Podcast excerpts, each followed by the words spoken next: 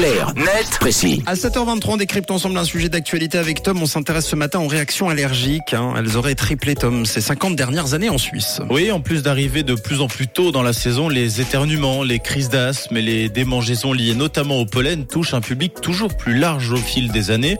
D'après une étude réalisée par Statista au début des années 70, une personne sur 20 souffrait de réactions allergiques en Suisse. En 2021, le ratio s'est complètement métamorphosé.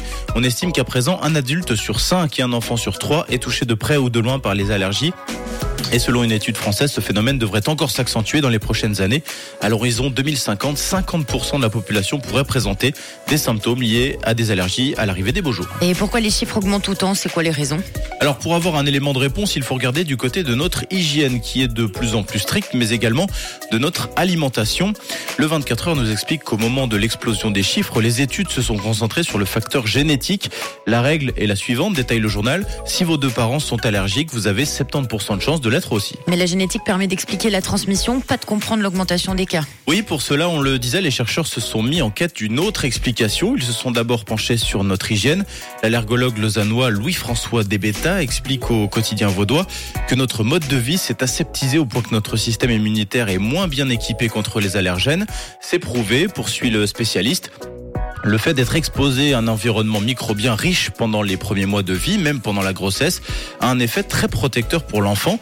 Notre ultra-vigilance a donc conduit à rendre notre système immunitaire un peu moins performant, puisqu'on sous-traite finalement d'une certaine manière nos défenses à quelque chose de non naturel. Et tu parlais plutôt de la nourriture, elle joue aussi un rôle du coup? Plus modéré, mais oui, notamment à cause de la mondialisation, dans le sens qu'elle nous permet de consommer des produits auxquels nous n'avions pas forcément accès il y a 50 ans.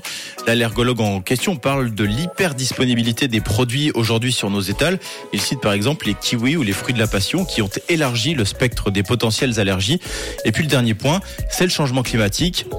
On le disait précédemment, il a étendu la période des allergies. Désormais, les premiers pollens font des ravages à partir de la mi-janvier et jusqu'à septembre pour les plus tardifs. En revanche, le réchauffement climatique n'a pas augmenté le nombre de personnes allergiques. Par contre, mauvaise nouvelle pour les concernés, il aurait plutôt tendance à provoquer des crises encore plus fortes à ceux qui sont déjà sensibles au pollen. Merci Tom, c'était clair net précis hein, que vous retrouvez en podcast euh, évidemment, ce sera en fin d'émission et puis demain pour un nouveau sujet, rendez-vous à la même heure.